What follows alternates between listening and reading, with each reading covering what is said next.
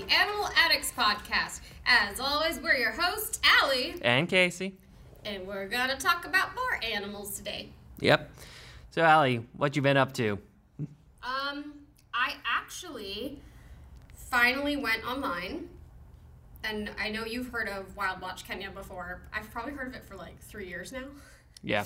And I finally went online and actually tried it. So, first things first, Wildwatch Kenya is a research project with a few different groups are working on, including the Wild Animal Park, or I guess San Diego Global. San Diego Zoo Global. Yeah, that. And it's actually on a website called Zooniverse, which basically uses people to help go through pictures and stuff to just aid researchers. So Wildwatch Kenya, they're specifically tracking giraffe, because I like to say giraffe instead of giraffes, and I can, because if you listen to podcasts, one of them, I told you I looked that up. Anyway, so I went on, I signed on and everything, and I kind of want to have like a lab coat and like feel fancy, but I need to get a lab coat, I guess, first. I do have a lab coat. I guess you would. Yeah. Yes, I'm a theater person and... Organic chemistry was required. Yes. Anyway. It had some fun stuff, but yeah. I'm not a fan. Anyway, so basically you go on, you sign up, and then you you hit, I think it's start or something like that. But anyway, so basically what's going to happen is different pictures are going to pop up. They have a bunch of motion-activated cameras. And they just need help going through all the images because they only have like 6 researchers, I think. So essentially you look at an image, and I kind of felt like I was going crazy because a lot of them actually have nothing in them. Mm-hmm. So I'm like zooming in, trying to see if I'm missing something, especially because so many animals camouflage really well. And I definitely figured out that since they're motion activated, I think a lot of times it's just grass. Yeah. Because there's like a blade of grass in front of the camera. So I think the grass just moved, and that's what set it off. But yeah, so there's an option for nothing here, and then you move on. And so I had a lot of pictures with nothing in there, so I was like, oh my gosh, like, am I going crazy? Am I missing it? And then the first picture of an animal I got was really blurry, and I was like, okay, it's some sort of like antelope, but I have no idea. So luckily, on the side, they have a bunch of animals listed. And at the top, which is really helpful, it's like, looks like, and it'll give you like a cat type of outline or like an antelope type outline. And then you click on that, and then you can click on the color that it is, and like the shape of the horns and stuff. So that helps you kind of figure it out. So I'm pretty sure I discovered that one was a water buck. I think that one was a water buck. That's the best I can tell with the blurry picture. So then I got that one, and I was like, oh, I have an animal, but it's really blurry and all. So I'm going through next few, and they're nothing again. Even though I'm zooming in and being like, is there something hiding? And then I basically screamed. The first one came out, but there were like 3 zebra in it. I was like, zebra! I guess I have to look up zebra plural too. It's probably zebras? It's zebras. Okay. Anyway. Not everything's special. Oh, well, it should be. So anyway, so I literally am like sitting there going through these. I was like, zebras! And then so you say like, what kind of animal? And that one was actually clear pictures. So I was like, zebra! And then how many? 3! Do they have young with... Oh, what are they doing? Are they eating? Are they moving? Are they... I don't know. There's some other things. I was like, looks like they're moving. And then do they have young with them? And the one looks kind of small, so I was like, yes. It looks smaller, but it's kind of partially blocked by one, so I wasn't sure. But that one was really exciting, and I got to the zebra, and then it was a lot of nothing else. And then I got to one, and it was an elephant, but it was like from like halfway on the stomach down of the elephant, but obviously it was an elephant, so it was an elephant. And then they had some sort of... I think they were impala is what I guessed they were. And there was a bunch of impala. But anyway, it's really cool when you get those. It's like, it's just so cool. And you see them like, oh, there's that. And you feel so special. But then it cycles back to the other pictures. So I guess each picture goes through 15 guesses. Mm-hmm. And then they send that to the researchers. And then they take their, second look at it. But anyway, so yeah, it's really cool. And then there's a whole place where you can like post a picture and talk about it with other animal lovers. So it's kind of crazy, but it was pretty cool. So I recommend doing it. If you search Wildwatch Kenya, I'm pretty sure the first result that came up was the Zoonosis site, and then you just kind of have to search in there Wildlife Kenya or Wildwatch Kenya, and you'll get there. Yeah. But yeah, so it was pretty cool. So I definitely want to do it again, but I really feel like I want to have like a lab coat and feel like I'm fancy. Yeah, I haven't done Wildwatch Kenya, but I have done the citizen scientists with NASA for monitoring like kelp forests. They'll do something similar. Take satellite images. You have to identify where the kelp, if there's kelp in the picture, because their AI can't distinguish because of the kind of shade of green that it is from like other green things that are not kelp. And so you go and just like Wildwatch Kenya, there's like nope. And sometimes it's not even the ocean; it's just land. Oh, that's weird. Yeah, well, it's a bunch of random satellite photos that you go through, and then you can also do another one where you actually they'll give you the ones where it's been confirmed that there's kelp in the satellite image, and then you trace around where the kelp is, and then it gets sent to the scientists to do more with the research. Yeah, so if you're bored one day, go check. Is it on probably the same site then, right? Yeah, I get emails from Zooniverse. So go check out Zooniverse. There's other there's other projects. Obviously, there's the kelp thing. Yep. And wildlife or wildlife. Yeah, there's also one with I believe African penguins. That's cool. Yeah. I want to say there's an Australian one too. I didn't have a ton of time, so I didn't really go exploring, but. Yeah. If you're bored someday, it's kind of cool. And maybe actually with COVID and quarantine right now, like with kids at home who are going crazy, that might be kind of fun to do. Yeah, that's what actually my friend said. It's like, at least we can contribute to science with this. It's like me going through a bunch of pictures. Yeah, like this is you getting science credit because you're being a scientist. And this is what a lot of science is. It's just kind of boring. Yeah, some science is very boring. Yeah. So, anyways, yeah, that's what I was up to. And what were you up to during this week? I had actually gone through one of our old podcasts, and I realized I made an error. Oh. Were you a Schrodinger, or were you just wrong? I was wrong. Okay. I was just dead wrong. Okay, great. So sometimes we might get stuff kind of wrong. We always promise to try and fix it if we mess something up. Anyway, do continue. Yes. So back when we were talking about whale watching, I said that I saw a Bryde's whale and that those were among the largest of the baleen whales. Mm-hmm. I was dead wrong. Okay. So Bryde's whales and humpbacks get to be about pretty close in size. And on average, Bryde's whales actually tend to be smaller than humpbacks. Oh. But they're both typically in the 40 to 50-foot range. Okay. So then what are the bigger ones? So blue whale's baleen, right? Yeah, blue whale's the largest. Yeah. And then second is the fin whale. And then it gets weird because then there's differences between what you consider largest because, like, there's longest, which still can be the blue whale and fin whale as the two largest. And then there's by weight, in which I think there's the bowhead whale and the right whales are more of contenders because they're like, when you look at them, they even look stockier than some of the other whales because most baleen whales that people know of are like the rorquals.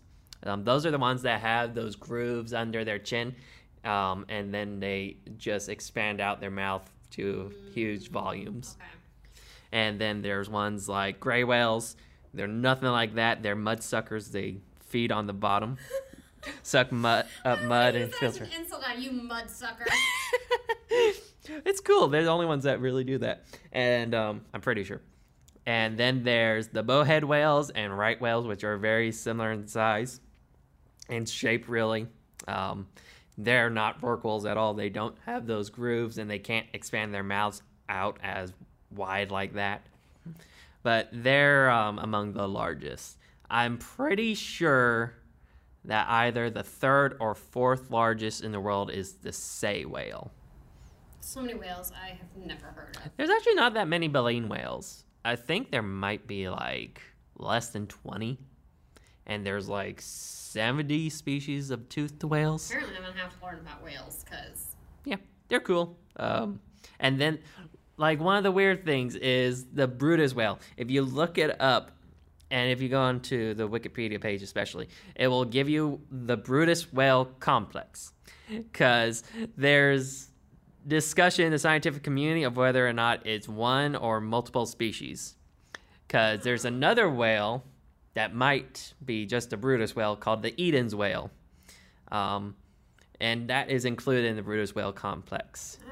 Yeah, they're interesting because most baleen whales, they'll have like one ridge on their rostrum, which is basically their nose on top of their head. Okay. And Bryde's whales, they have three.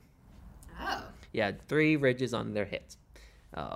And Eden's whales have that too, and there's not a whole lot of research on them to indicate whether or not they're one or multiple species. Interesting. Yep. Oh my gosh, there's so much whale stuff to learn. It's crazy. Mm-hmm. We're going to have to do an episode on whales. Yeah. We do have the ocean coming up, but... Yes. I don't know if we were considering whales. I don't think we were. No. We can do that as our picks. But then I feel bad because I was planning on... I think it'll be October when we're doing the ocean. Yes. Yeah, so I was thinking of like doing a bunch of spooky picks. No, you don't get to do all spooky things. Yes. Before you start discussing it. Anyway, folks, you don't need to know the background of how we choose our animals. Mm. Obviously, Casey wants to always get a spooky thing in there, and I obviously need more spookies. Get cute, but that's not as well known. Anyway, it's well known to me most of the time. Okay. If you give me something I don't know, I'll be shocked. Oh, I'm going to. Dog breeds, first of all. Well, dog breeds aren't real. We've already established that. They are real. They're just not... They're man-made. They're not real. They're not different species, but they're totally different. You can't look at a Chihuahua and look at a Great Dane and be like, well, that's the same. They're the same species. Doesn't matter. Yes, it does. They're very, very different. Mm. Oh, yeah? Does a Great Dane and a Chihuahua usually interbreed? Because I haven't seen a mix of that yet. No, but they can biologically based on their chromosomes, and there's no species barriers other than size. Well, either way, whatever. Okay, so, yeah, so that's what we did. Anything else to discuss today, Casey? Yes, speaking of the spookies. Spookies? That's almost October. We should definitely we have to do at least one spooky. You're right. See, I'm right, guys. I'm always right. You're not always right. You're occasionally right. Also, Casey has a shirt on with a bunch of big cats, and I'm very distracted by it. This is one of my new shirts. I love it. Especially the snow leopard, because it's just so, like, it's kind of looking at me. Yeah. I tell myself it has all five big cats, because you can clearly see the snow leopard, there's the lion, a tiger, a leopard. Okay. And then I tell myself this is a jaguar. It's technically what people would call it a black panther. I can't see any markings on it, so I can't tell if it's supposed to be a jaguar or a leopard. So I tell myself it's a jaguar, so I have all five. But aren't there two jaguars then? Or is that one a leopard? No, this bottom one's a leopard because if you look at the rosettes, there's no spot within the rosette. Okay, cool. So now we're going to have to do a thing on, like, coats. Yes, I'm going to go on a rant on cheetahs, leopards, and jaguars. Okay. We're so off topic. My favorite was when someone looked at a serval and thought it was a cheetah. I mean, how? First of all, cheetah is one of the most recognizable cats. Yeah. I feel like lion, tiger, cheetah. That's like the three most recognizable big cats. And you think a serval is a cheetah? What are you smoking? Yeah. Anyway. Well, it's disputed whether or not it should be considered a big cat, but clouded leopard's not on here. I thought we're so off topic. I didn't even think a snow leopard counted as a big cat. Oh, yeah. So there's like two subfamilies in the family Felidae. There is the Felinae, which are felines basically, small cats. And then there's Pantherinae, which are the big cats. And they have the hyoid process is ossified in small cats. So that prevents them from roaring, whereas it's still cartilage in big cats, which allows them to roar. Snow leopards roar? No, they don't. Okay, I've never... But they do have the... they lack an ossified hyoid process. I mean, size-wise, they're decent size. Yes, but I think cougars are pretty close in size. I think they might actually be bigger. I think cougars are probably bigger. Snow leopards aren't that big. Yeah. Anyway, we're so off topic. We're going to have to do something on big cats because we both love big cats. But anyway, his shirt's very distracting. Where did you get it? Do you know where? I got it while I was in Solvang. Ah, okay. Yep. Interesting. Well, that's not very helpful, but... Yeah, it's near Santa Barbara, and it's the Dutch capital of the United States, apparently. It is, and it's very touristy. I liked it. It's very cute, but it's very touristy. I love their bakeries. Dude. Well, yeah, Dutch bakery's pretty good. Dutch. It's not Dutch. Oh. It's Danish. Did I say Dutch? You said Dutch. Oh, I meant Danish. I think you said Dutch. Am I crazy? Wow. I could have sworn I said Danish. So off topic. I'm so sorry, everybody. Okay, let's get the train back on the rails. That's right? Yes. Is that the saying? Great. Okay. Message and story. Buy pastries in Solvang. Okay, great. Okay. Now. Yes, back to the spookies. Yes. Which I try to get on. One of people's greatest fears, which sometimes drives me bonkers, is of spiders. And I'm tackling two spiders today because there's a lot of myths and misconceptions around them. One, the one I'm going to start off with is the brown recluse. Okay. And just so you know, the scientific name is Loxosceles reclusa. I need to give the scientific name. I know, it's just a funny name. All the scientific names are usually funny. Yes, I found out while researching I was pronouncing its scientific name wrong for years. How dare you? I was saying Loxosceles instead of Loxosceles. Oh Leviosa. Yes. So, to my fellow Californians, we do not have brown recluse. They live in southern and central Midwest of the United States, nowhere close to us. So, the spider you are afraid of in your house is not a brown recluse. Just want to get it out of the way in the beginning. Okay. Yep. I have a book I'm going to talk about a little bit later. It gives some crazy misidentifications. I will say, though, sometimes they do come in on shipping stuff. Yes, but... So you get individuals, but they're not native. Yeah. So, now, let's say you do live where there's brown recluse. Yes, they do have a medically significant bite, but that can be... Medically significant? Well, I have to... Amazing. Is that actually what that's, like, referred to? Yes. It's classification? Medically significant venom. Wow, that is funny. Yes. Okay. Do continue. I'm so sorry. But... So, first off, they're not out to get you. They're just going to be... Action plan.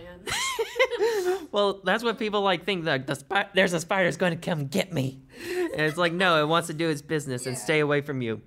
And just to show this further... A study found that out of, and to show people's, first off, very terrible job at identifying brown recluse, a study found out of 1,773 reported specimens, less than 20% were actually brown recluse. Wow. Yeah, and only 4 that were brown recluse were outside of their home range. Oh, interesting. Yes.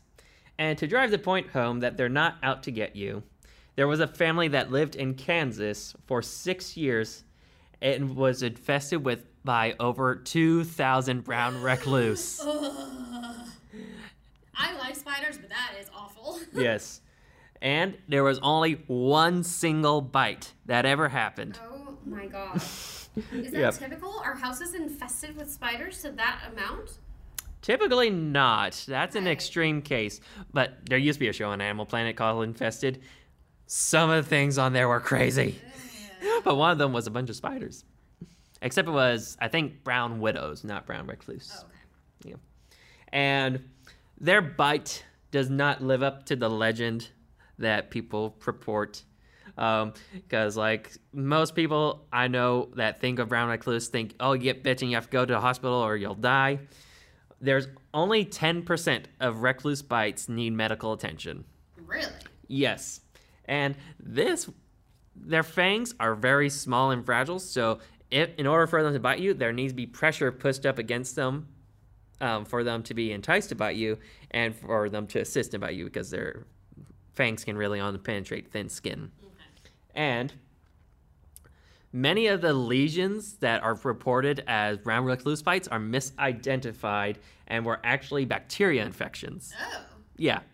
And some other things like... diabetic lesions, several other medical conditions, because medical personnel are not trained in identifying spider bites.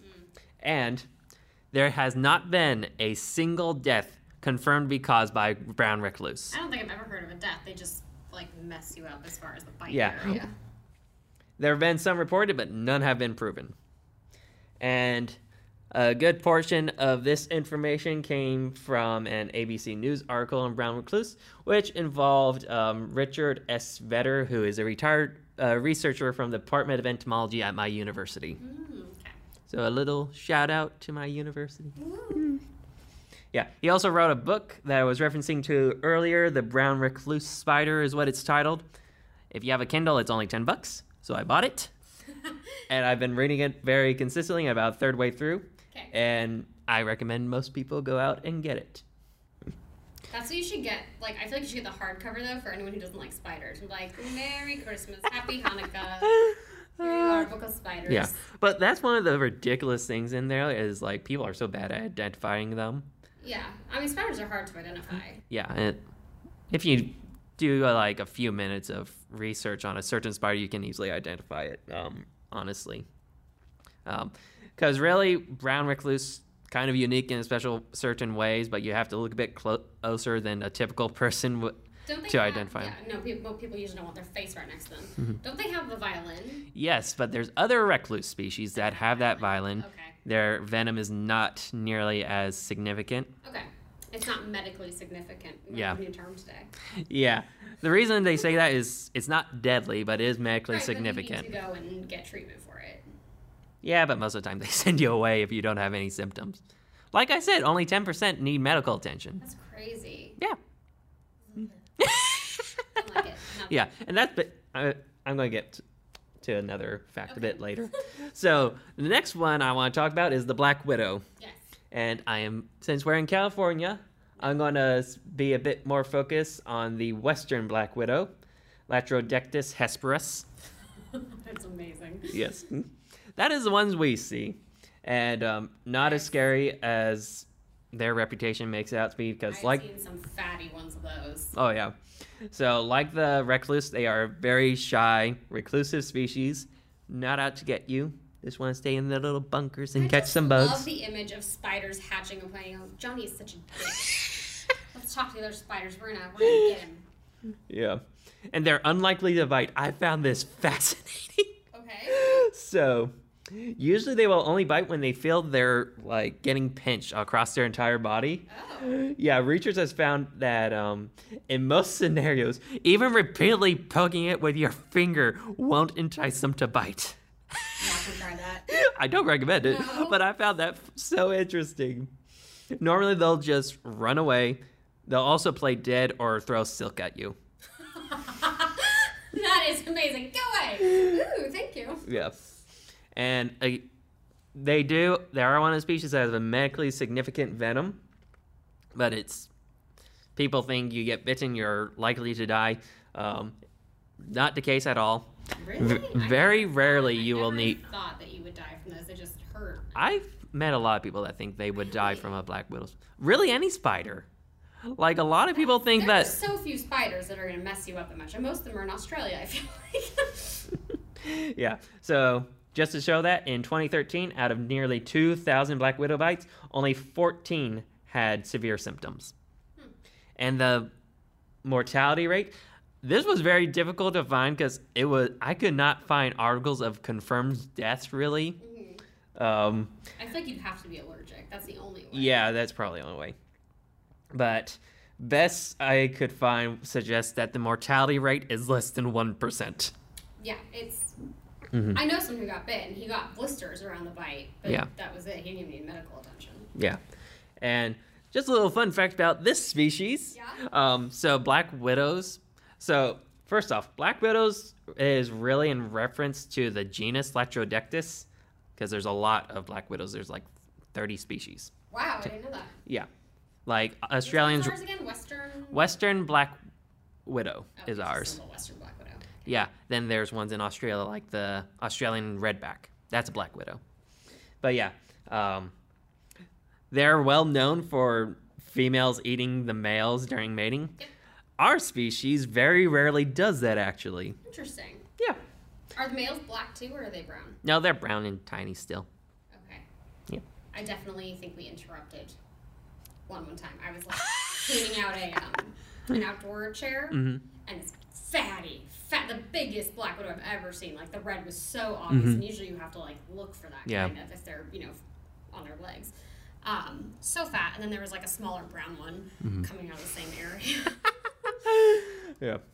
And I once again want to give credit to a scientist. Catherine Scott was the scientist involved in the article I read. She is an arachnologist from the Simon Fraser University in British Columbia, Canada. I'm sorry, arachnologist? Yes. That is an amazing term. Yep. Good job, Karen Scott. I just want to, like, introduce myself as Karen Scott, arachnologist. And so spiders as a whole, really there's only 3 species of spider with medically significant venom.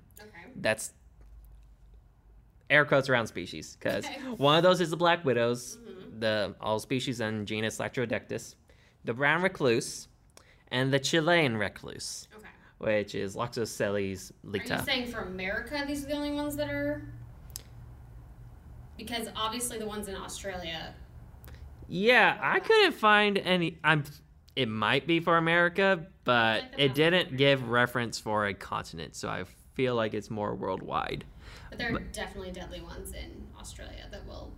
I suspect that... medically significant, at least. Probably. Like I said, the Australian redback, that's one that's pretty legendary, and that's a black widow. But isn't it the funnel web one is, like, the worst one in Australia?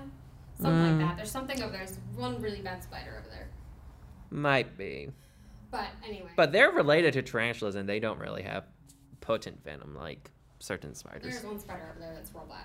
Yeah. I forget what it is. I have to look it up. And funnel web, I'm pretty sure, reference to a whole genus as well. Okay. So, yep, that is my tackle on the myths of spiders. I have to say something funny. I don't know why it made me think of it. But so we have a lot of tarantulas out here. I have never seen a tarantula out in the wild. Are you serious? Yes, and it makes me mad. You haven't seen them at your house? No. What? I see tons of spiders, but no tarantulas. So when I was growing up, every year, you would come home and you go up the steps to our front door. And there's kind of a little alcove there, and on the right wall, always two tarantulas just hanging out on the wall. And then we had a window, like if you go past that, there's a window to get into like the dining room, and our cats, stupid cats, like torn open the screen for a part. So one day I come out, and it's around Halloween. I come out from my room, and my mom and dad are chilling in the living room watching TV, and I like did a little bit like take back because there's what looks like a giant fake spider on our dining room floor. Our house setup was kind of weird, but anyway, on that floor. And I was about to be like, oh, ha, ha, real funny, and pick it up and throw it on my mom, who was sitting on the couch. So luckily, the dog saved her, because our dog came over, and she's like, what is this? And, like, sniffed at it, and then the leg moved, and I was like, oh, no, that's real. So then, of course, my dad take it outside, but yeah, we had them, and they were always trying to get in the house. So, like, one black one and one brown were always trying to get in there. But, yeah, so they're so funny, but tarantulas are cool. Yeah. I don't mind them. But I had, when we went skydiving a while back, and we go your first time, it's going to be tandem, right? So my instructor, I forget his name now, it's been too long. Anyway, he was saying how, I think we were asking, like, what's something that gets your adrenaline going, because you skydive for a living, you do, like, 7 jumps a day, right? And he was like, I was actually chased by a tarantula one time on a hike. He was like, I was shocked. I was, like, going up the mountain, and this tarantula was over there, and I was like, oh, I think he almost stepped on it, is what happened at first, so then it kind of, like, reared up at him, and he was like, oh, sorry, so he backed up and it chased him, and then because it chased him, and then he, like, ran, like, 40 feet and looked back, and it was still coming, so then he just, like, booked it down the mountain, and so at some point it stopped, but it just cracks me up, because usually they're not like that. I'm not sure if that was a tarantula. I think I might know what it might have been. What would it be? That looks like a tarantula, then. Yeah, there's another arachnid. Yeah. I don't know if they're native, so it would be weird if it was. I think it was here that it happened. Yeah. But there's these arachnids called solifugids. Okay. They're also called sun spiders or camel spiders. Okay. They're not spiders at all. But, like, they're one of the animals that get, like, missed from people over in the deployed in Middle East I've seen camel spiders. Yeah. I saw one in my house one time, and I was like, what the hell is this thing? Yeah. I don't know if they're native, but I'll have to look that up. But, yeah, so he was just shocked because he also was like, what tarantulas, but... They, like, get... they have these photos that they like zoom in, make them like the size of a cat. It's like they're nowhere near that big. No invertebrate can get that big with our oxygen levels. But yeah, they're arachnid and they can move pretty quick. And the reason that they move and seem to be chasing you is they're in hot climates typically, and they want to get in the shade. It's so they're chasing after your shadow. I'm pretty sure I found one of those in my house. So I was like, what is that thing? Yeah. It almost looks like a mix between a spider and a scorpion. Yeah. It's really weird looking. Mm-hmm. I don't know if that's what it was, but I was trying to Google and find out, and I think it was a camel spider. But anyway, yeah, so he was shocked because he's like, I've seen tarantulas and never had a problem, but this one was just like... Yeah, because most tarantulas are really slow. Yeah. Except for the arboreal species and the old world tarantulas. I don't think it was really close to catching him. I think it was more a giant, tarantula's running at me, and then it didn't stop when I expected it to, so I'm just going to run. Yeah. I'm also not that familiar with tarantulas in North America. Somewhat Mexico and South America is what I know more of. I'm still shocked that you have not seen one in the wild. It makes me mad. Have you seen snakes in the wild, like rattlesnakes or any kind of snake in the wild? Not a rattlesnake. I've seen king snakes. Not even a gopher snake? Oh, wait. I have seen a gopher snake. I've seen gopher snakes, garter snakes, and king snakes, but not rattlesnakes. Gosh, I've seen a ton of rattlesnakes. Yeah, my mom saw them once. One time she went on a walk once and was mad. She was mad that she saw it? No, I was mad. You were mad you didn't see it. Yeah. And there was, rabbits mobbing it. It's like, ooh, what's going on? I know meerkats do that in Africa, but I've never heard rabbits doing something like that. That's interesting. Mm-hmm. I have quick rabbit trails. Yeah. As per usual. I don't know if I told this story already.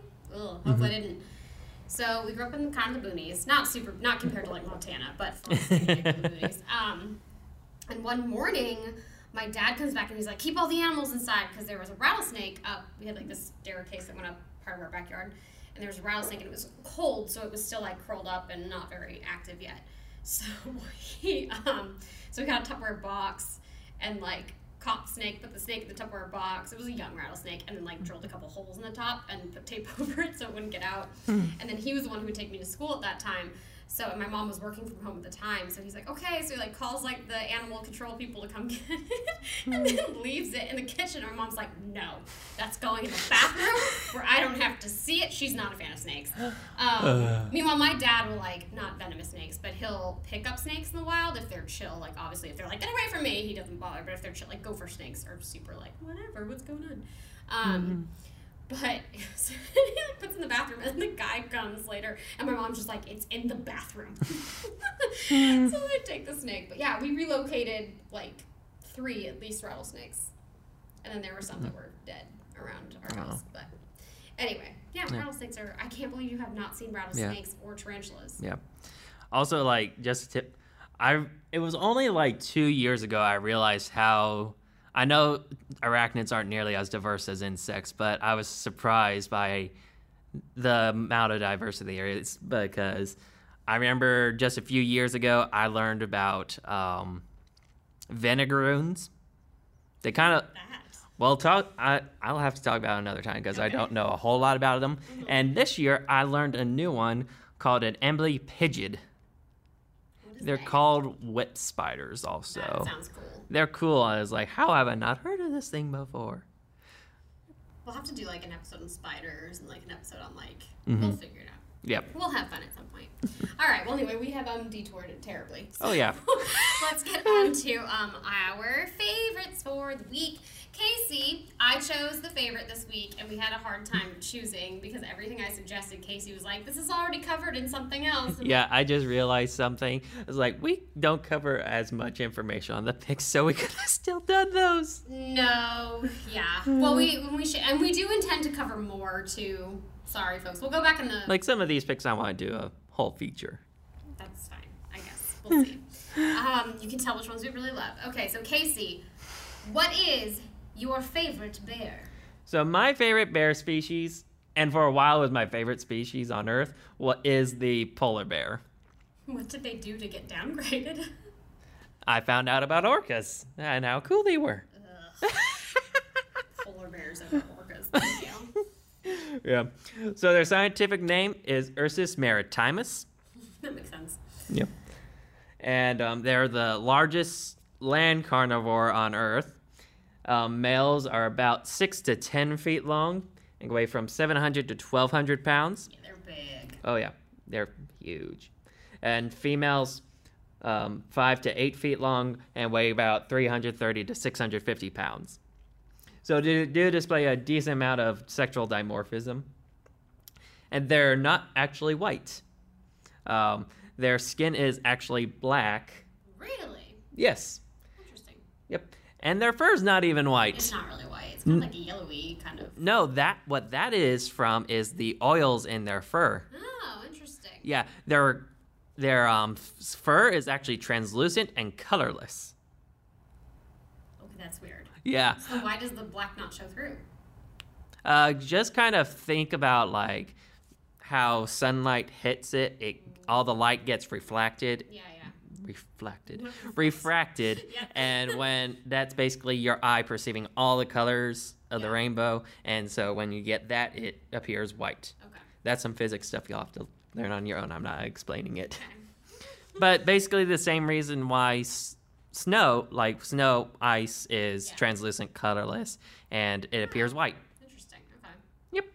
And they are, I would put land carnivore in air quotes because they're technically marine mammals. Yeah. Yeah. But they don't like sleep in the water. So. No, but not all. But they're in the water a lot. And they hunt in the water too. Yeah. So definition marine mammal is a mammal that is dependent upon the ocean. Mm-hmm. Yeah. And also these guys do have some webbing in their feet, mm-hmm, mm-hmm, and they have some blubber. Mm-hmm. Yep. For insulation, and so they don't get too cold, and they actually are more susceptible to getting overheated with how well they're adapted to staying warm in the Arctic. Wow. Yep. They are an ambush predator, specializing in hunting seals, which I find kind of, like some people might find a bit darker because they're actually relatively related. Oh, that's weird. Yeah. They're both, in a suborder of animals called caniforms. Those are the dog-like carnivores. Okay. Yeah, this is more phylogeny that... I don't think that they're that close, so it's just sad because seals were cute, and then they... Mm. But the penguins don't think the seals are cute. Not all of them. Yeah. But they mainly target ring seals because they have a high amount of fat and calories. Their digestive system's so weird because of how they can process such large quantities of fat. Polar bears? Polar bears. Mm-hmm. Yeah. And they actually get omega-6s and omega-3s from the seals. Like vitamins. Yep. Their average lifespan is about 20 to 25 years, and they can live into their 30s in captivity. And they're currently listed as vulnerable. Population trend is unknown. Because research in the Arctic is so difficult. Yes. And their major threat is warming climate and loss of sea ice. Mm-hmm. I think we're all aware the polar bears are not doing great. Yeah. They're doing better than some other bears, but down the line, it's bad. Poor polar bears. Yeah. Have you seen the video of one? There's like a guy, a wildlife photographer, and he's in this like, probably not glass, but like plastic probably. Thing and trying to get to him. Oh my god, I would be having a heart attack. Mm-hmm. They tried real hard. Anyway, all right, so is that it for the polar bears? Yes. Okay, so my favorite bear, I had a really hard time choosing this because I didn't want to be super basic and go with a panda. Plus, like, they're cute and they're kind of cool, but they're not that interesting. And I kept steering away from the most obvious one because I felt like it was too basic. But actually, when I found out they come in all kinds of colors, I was like, you know what, I'm going with it. And I've also seen these in the wild. So I chose the North American black bear, which the very first thing I'm going to say about them, because that's a deceiving name. I think most ones I've seen have been brown. But they come in black, blue, gray, brown, cinnamon. I'm going to post a picture. It's pretty cute. And then they occasionally come in white, which I've obviously never seen. But cinnamon is so cute. I can't even tell you. I would name it Teddy because it has to be Teddy bear, obviously. Anyway, so, but their colors are super cool. Their scientific name is Ursus americanus, which is great. And they range through most of North America. And they were extirpated which basically means wiped out, from most of their original U.S. and Mexican range. But you do still find them in the U.S. We have them in California, and they're all over the place. Yep. In the wild, they generally live to be about in their 20s. The oldest one that they are aware of in the wild actually lived to 39, and that is the oldest wild bear of any bear species. So that's super cool. And in captivity, they usually make it into their 30s, and the oldest on record was 44. They are 5 to 6 feet long, 200 to 600 pounds, so kind of small. They're not that big for a bear. Yeah. Like, there's people on my 600-pound life that are bigger. Yes, there are a lot of people, football players, are like 300 pounds or 250. Anyway, they are opportunistic feeders. They, which is why you'll see them going through trash a lot, and that's the biggest issue where people run into them, is that they come into, not really towns, but look like on the. Or you go camping and they don't put their food in a bear box. They're gonna go for trash, and if you're kind of on the outskirts, they might go through your trash and look for food around your house. So. But they mostly eat vegetation and then sometimes fish and mammals and small mammals. And their status, according to the IUCN. I was close, guys. Here we go again. Is least concern, and their population is actually increasing, which is great. So, woo-hoo! Yeah. So they're cool. I've actually experienced two, I believe. Well, probably more than two technically, but I remember going camping and there was a big ruckus because one was digging through a dumpster actually, so it was inventive. So it was crazy because there's a bunch of people at the campsite. Luckily, these people were being smart enough to keep a distance. But there was like a line of people on the other side of the bear and then all the line of people on our side of the campsite. They're like, but people have their flashlights on it and they're like shining in our faces and stuff. It's like, come on, man, just let the bear do its thing. But yeah, so if you do go camping, you're supposed to put your trash up. But I've never gone camping in a place where they're common, so we haven't even had to. We just walk out in the car. I've been to Yosemite where they're relatively common, but we stayed in a campground where they're not going to venture in much. Yeah, Yosemite, I do a bear box, but normal camping, we just put it in the car. Yeah. But I definitely have seen people, rabbit trailing again, when I went camping, and they leave all their food out overnight. And there's coyotes. It's not just bears, like squirrels and everything. And I'm like, you being stupid is going to bring it into my campsite if I am next to you. Yeah. Anyway. But yeah, so they're really cool. And the other one I saw was actually in Canyon de Chelly, which is in Arizona. It's also spelled Canyon de Chelly. Ooh, I should get this right. I'm pretty sure it's on Navajo land. I should check that to make sure that is accurate. It is on one of the reservations, and it's gorgeous. And there's some ruins in it, and it's just so cool. I should post video of that trip. Anyway, but we went in there and we were with our guide, and there was a bear actually in a tree, so I actually got to see one in a tree. And it was so cool. And another car and us pulled up, and the bear was kind of like, oh, so we all went back off. I'm like, it's okay, we're not trying to scare you. And he's like, what are you doing? I'm like, we just want to look at you. You're cute. So then he was like, okay. You're at a distance now, so I can relax. Mm-hmm. But yeah, so they're super cool, and I didn't realize they came in all those colors. So, and they're also not very aggressive.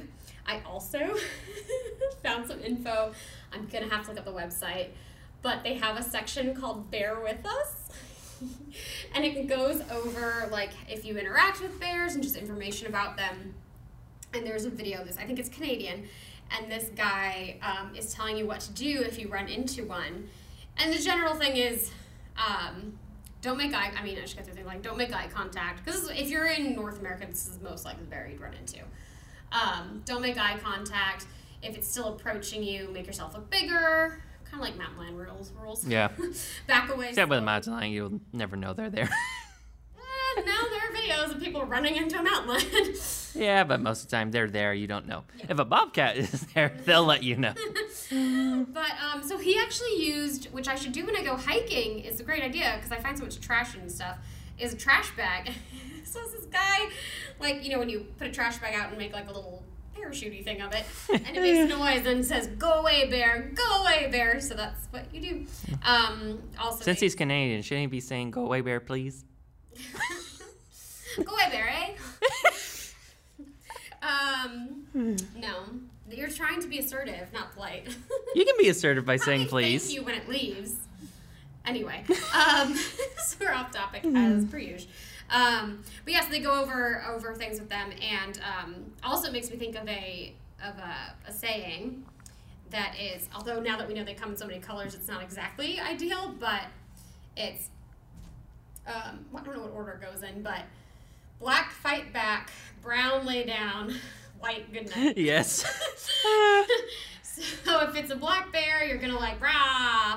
If it's a brown bear, like a grizzly bear, you're supposed to play dead. Yep. And then if it's a polar bear, just good luck. Good night, Irene. Yeah, it's gonna hope you're in some kind of well-built barrier. There's a rerun. Oh, and also with black bears, they definitely said specifically don't run and don't climb a tree. They're good climbers, so don't do that. That is not my first instinct, but I see a bear. Yeah, and don't kneel down. Don't make yourself small. So just make yourself big. And then they also said a lot of times they'll do a bluff charge. Oh, yeah. So don't freak out if it runs at you. It's probably just going to do it and stop. Mm-hmm. So just hold your ground and be like, no, and back away slowly. So yeah, but they're super cool, and yeah, so they're not aggressive, really. It's very rare that I didn't look into any kind of altercations, but it's very rare that there's any altercations with people, and they're pretty cool. Just don't be dumb and put food in your tent. Yep. That's real. It's just a dumb thing to do. Mm-hmm. Anywho, so those are our bears, and it is time to move on to our animal of the week, which is the pronghorn. The pronghorn antelope. Yes. So these guys come from the order Artiodactyla, which is even-toed ungulates. Mm-hmm, mm-hmm. And they actually belong to their own family. The Antilocapridae. Okay. And their scientific name is Antilocapra americana. This I found interesting, what their closest relative is. Okay. The giraffe. Awesome.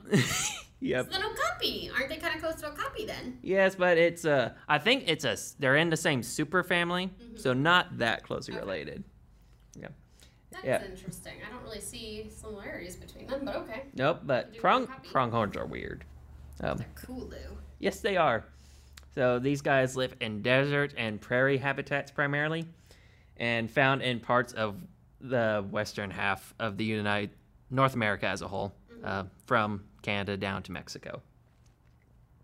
They usually live on average from 7 to 10 years in the wild, whereas in captivity it's about 11 years, so a little bit longer.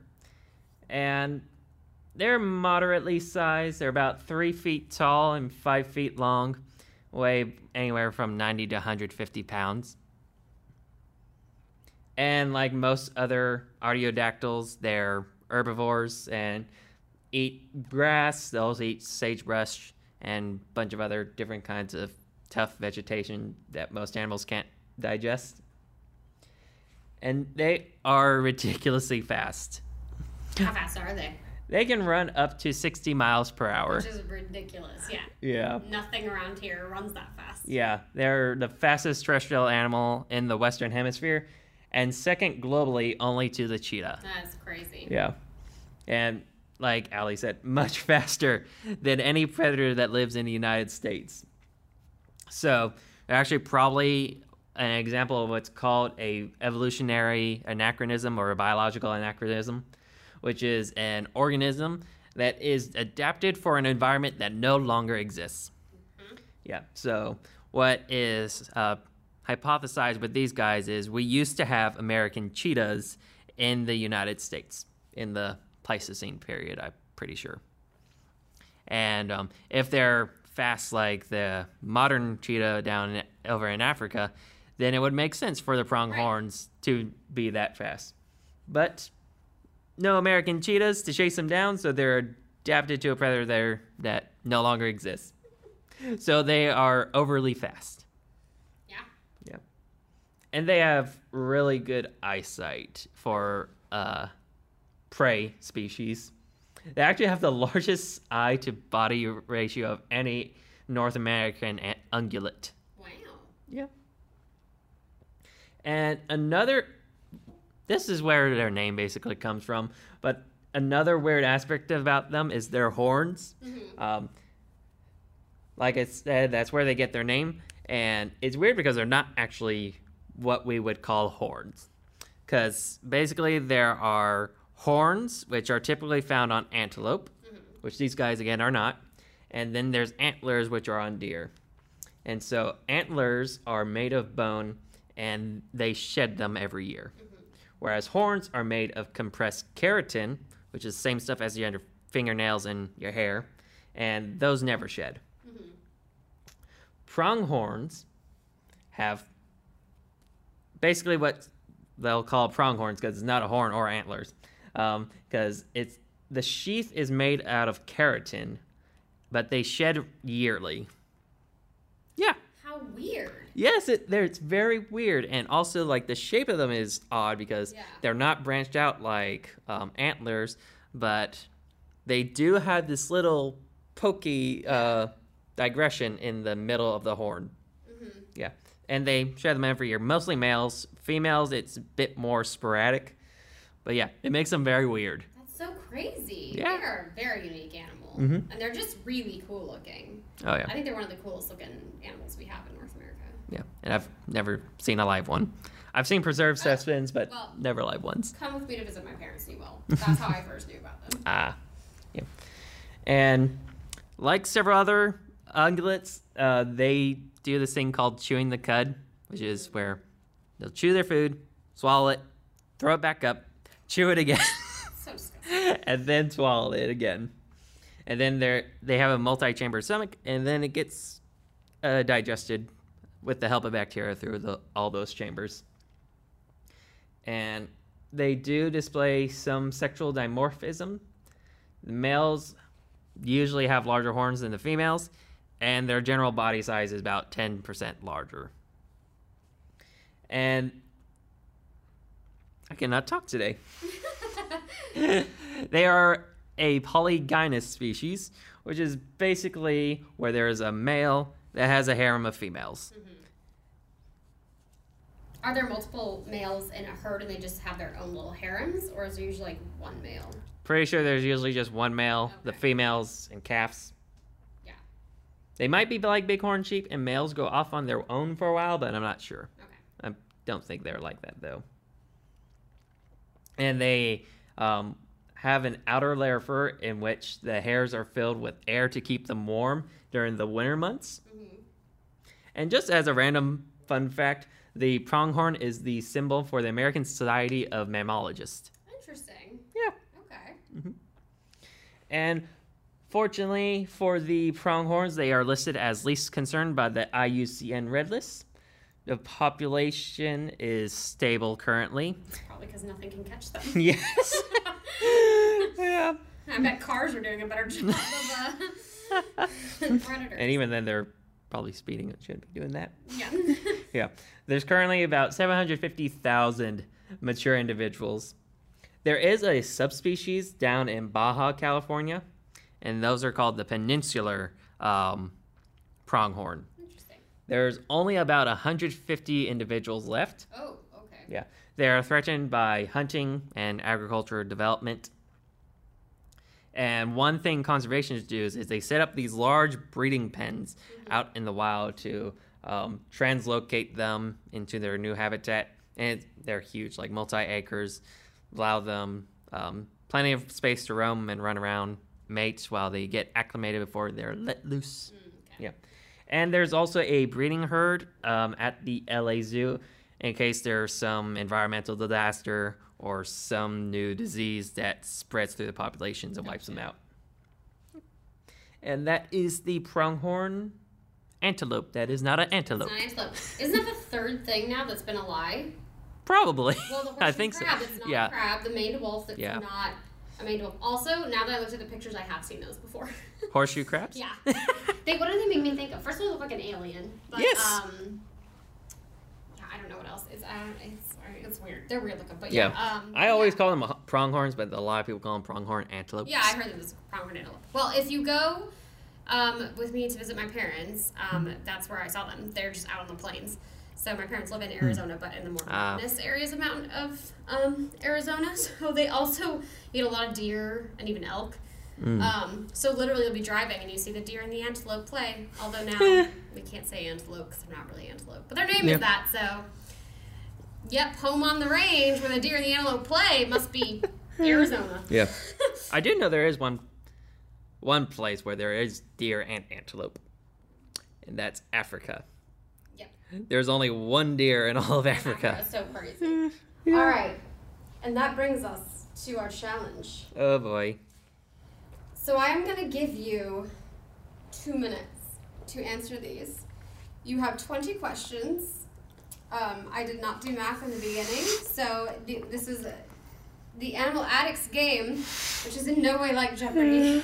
It's not exactly like Jeopardy. So Casey can win a lot of money. I cannot spend. Nope, you can't spend it. I should do the math really fast.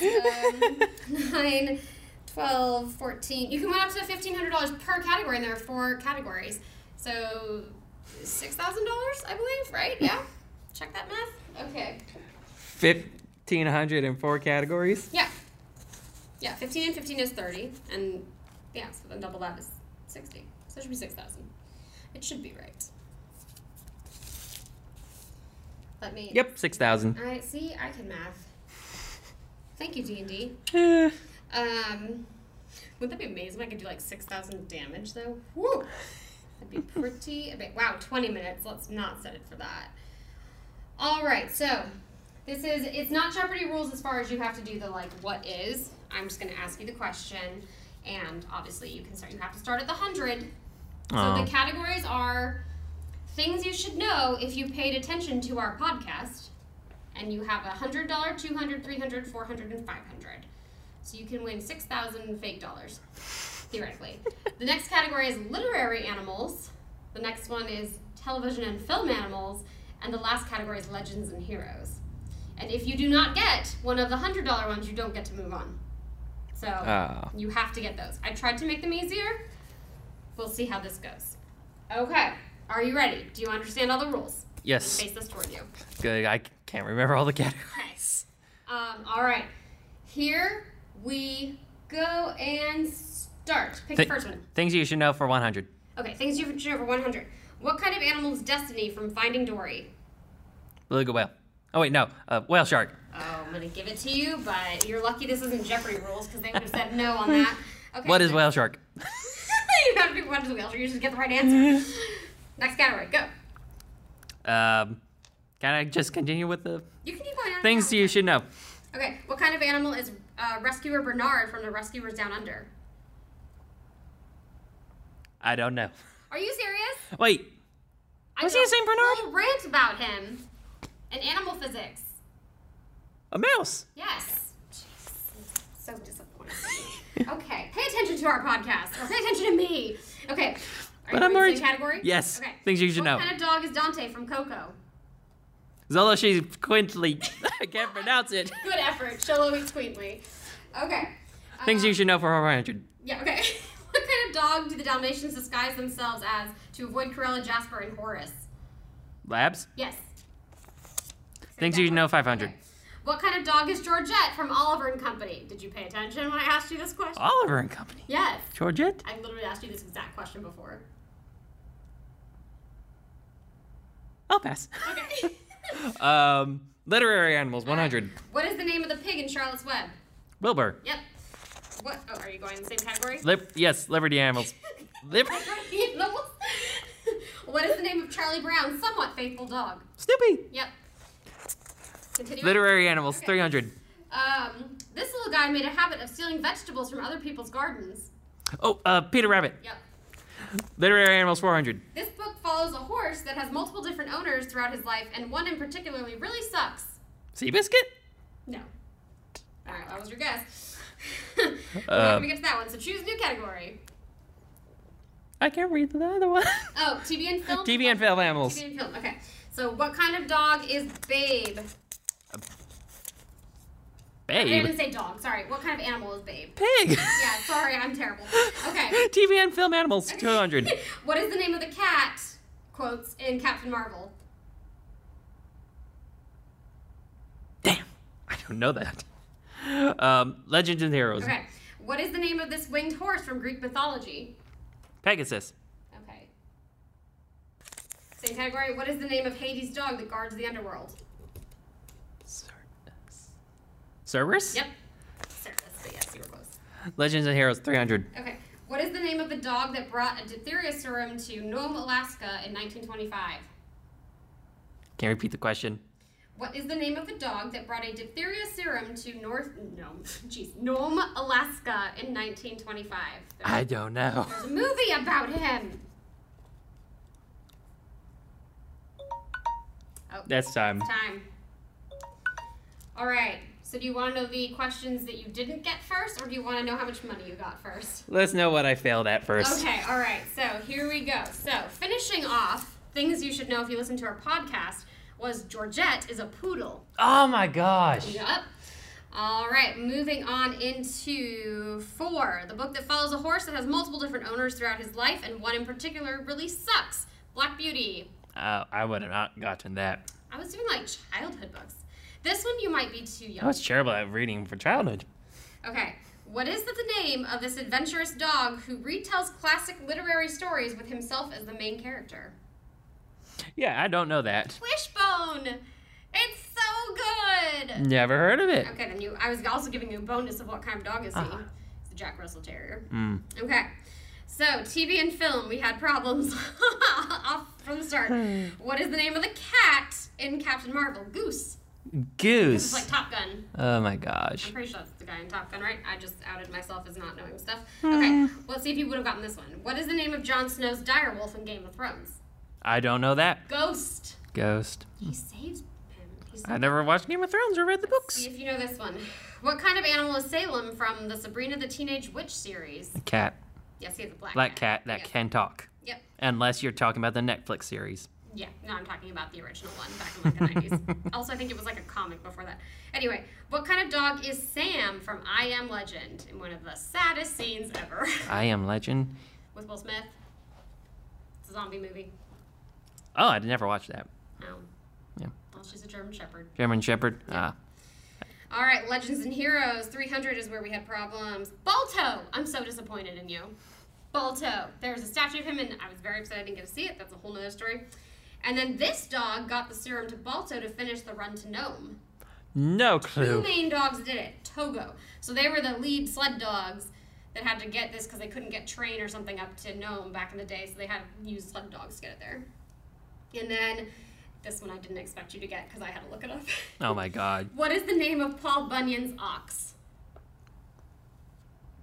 I do not know. I remembered he had an ox, but I didn't remember the name. Babe the Blue Ox. Ah. So that is it. So you ended with math.